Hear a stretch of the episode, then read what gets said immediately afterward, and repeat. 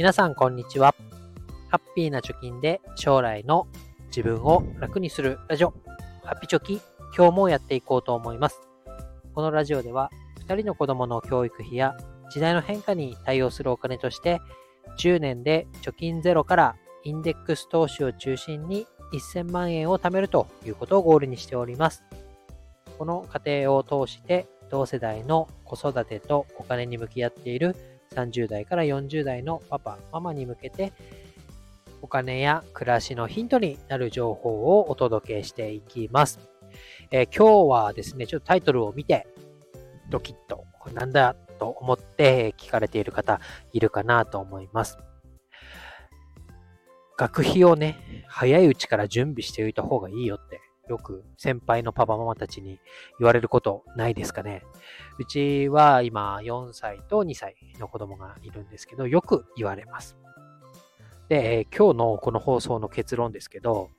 13万円のね、支出って何ぞやというと、今日の新聞に書いてあった、えー、長女が私立高校に通っていて、えー、次女が公立中学に通った場合の学費らしいんですよね。で、この月13万円、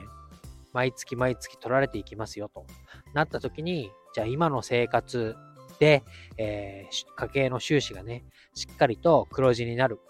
またはま資産とかがしっかり溜まっている状態かっていうのを一度チェックした方がいいのかなと思って、えー、放送させていただきます。で、このね、学費を備えるっていうところで、えー、まあ大体こんぐらいだろうという感じでね、えー、詳しく調べずにね、えー、これぐらいあったらいいだろうという気持ちで貯めている人っているんじゃないかなと思います。しかしね、実際にこの月13万っていうリアルな数字が出てくることによって、ちょっと現実味が増すんじゃないかなと思います。で、さらにですね、これ月13万っていうのは、学校に支払っているお金だけで13万なんですね。で、例えばこれ、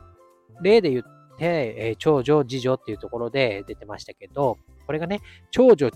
う、長男、次男で、男の子2人だった場合とかだとね、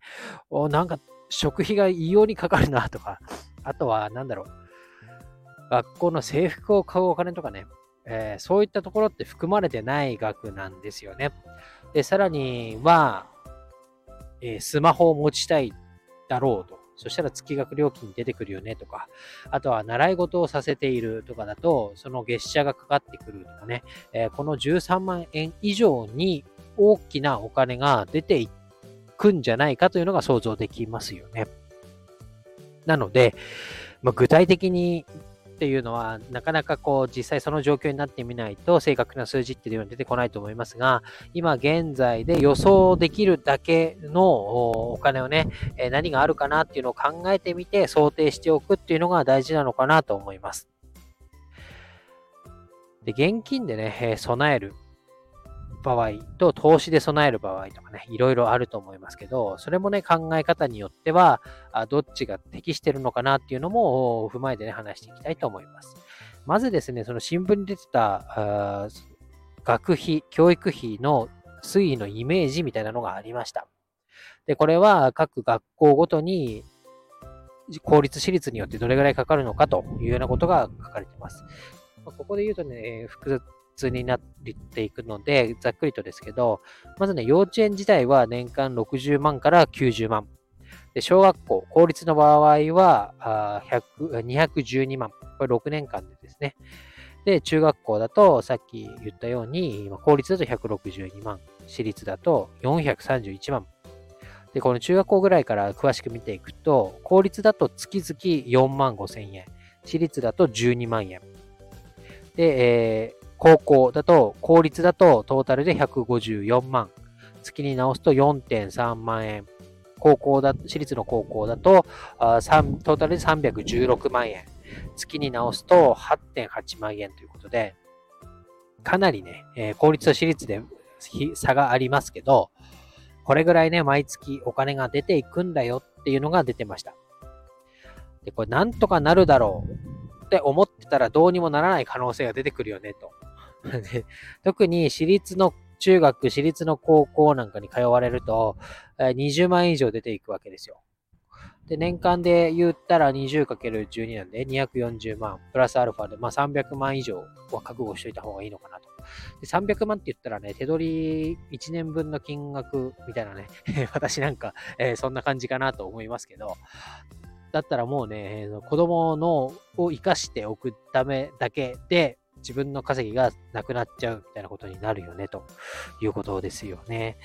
じゃあこれどうやって備えるのっていうと、まあ今自分の置かれている状況によると思いますが、もうすぐすぐ高校、中学校に進学する子供がいるよという方であれば、投資で備えてね、もし暴落が起きちゃって、えー、元本がマイナスになるっていうことが起こってしまうと大変ですよね。そうなると現金で備えなきゃいけません。逆にまだ私みたいな幼児で10年以上使うまでに時間があるよという方であれば投資にで備えた方がいいかもしれません。で、現金で備えるのは確実性がね、あるんですけど、昨今のね、インフレで見れるように、同じ1万円でも今と10年前とでは買えるものの量っていうのは変わってきます。インフレで、えー、お金の価値っていうのが目減りしてるよねっていうことが挙げられます。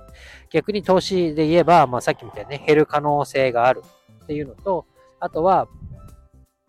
まあ、うまくいけば増える可能性もあるよというようなことが考えられますよね。えー、これもどうやって備えていくかっていうのはそれぞれの状況になると思います。私はまだ時間があるので投資で備えています。で、さらにですね、この投資で備えるのと、一生懸命働いてお金を稼ぐのどっちがいいのというのを見てみると、給料の増え方っていうのは一般的には年々微増する程度だと。例えば年収500万円ぐらいのサラリーマンだったら、毎年3%の昇給を受けたとしよう。そうすると10年後には年収500万円だったのが670万円になるよと。いうぐらいの、まあ、10年かけて170万円アップみたいな感じですよね。一方ですね、毎月5万円を株式とか投資信託に積み立てたとしましょう。これが年間の平均利回り5%だと仮定すると、10年後には、えー、投資した資産はだいたい800万円ぐらいになるよねということで、働くよりも投資とかにね、よる運用資産の方が増える可能性は高いというようなことも出てます。この辺もね、考えて、えー、準備していくっていうのが大事かなと思います。今だったらね、新 NISA が始まりました。で、えー、投資もね、非課税で行えるっていうのが、えー、年間360万、障害投資枠1800万ということで、かなりね、枠が大きく設けられています。で、まだ時間があるよという方は、この NISA を使ってね、うまく運用していくのが一番いいのかなというふうに思います。で、さらにこっからね、いやまあ自分の老後のお金も貯めなきゃいけないとか、お家を買う予定があるとか、車を買う予定があるとか、いろんなお金をね、考えながら行かなきゃいけませんが、まず土台部分としては、やっぱり新 NISA を使ってね、えー、資産運用を少しの金額からでも始めていくのがいいのかなと思いました。このタイトルのね、毎月13万円なくなったら、ああなたやっていけますかというようなことでドキッとした方はね、一度自分の資産の運用の仕方、管理の仕方、あ先々のことについて考えてみるのがいいのかなと思いましたの、で、今日お話しさせてもらいました。えー、でですね、まだ新 nisa やってないよという方、今かなり、えー、朗報があります。えー、ポイ活サイトのモッピー経由で SBI 証券のね、口座を開設します。で、かつ5万円の入金をするだけ、お金投資しなくてもいいです。入金だけをすれば9000ポイントがもらえるよということで、えー、かなりねお、お得なボーナスになるんじゃないかなと思います。で、私、この紹介コードを貼っておきますので、え URL から紹介コードを入力して、モッピー登録してもらえれば、さらに、え300ポイントかながもらえるよということなので、この9300ポイントをね、え現金化することできますので、現金化して、えこの軍資金、ただでもらったお金で、え投資を始めてみるっていうのも一つ手かなと思いますので、まずはね、モッピー登録してみて、え投資できるチャンス、権利だけでも取っておく、SBI 証券の口座だけ解説をしておくのでもいいと思いますので、ぜひね、行動してみましょう。ということで、今日は以上になります。バイバイ。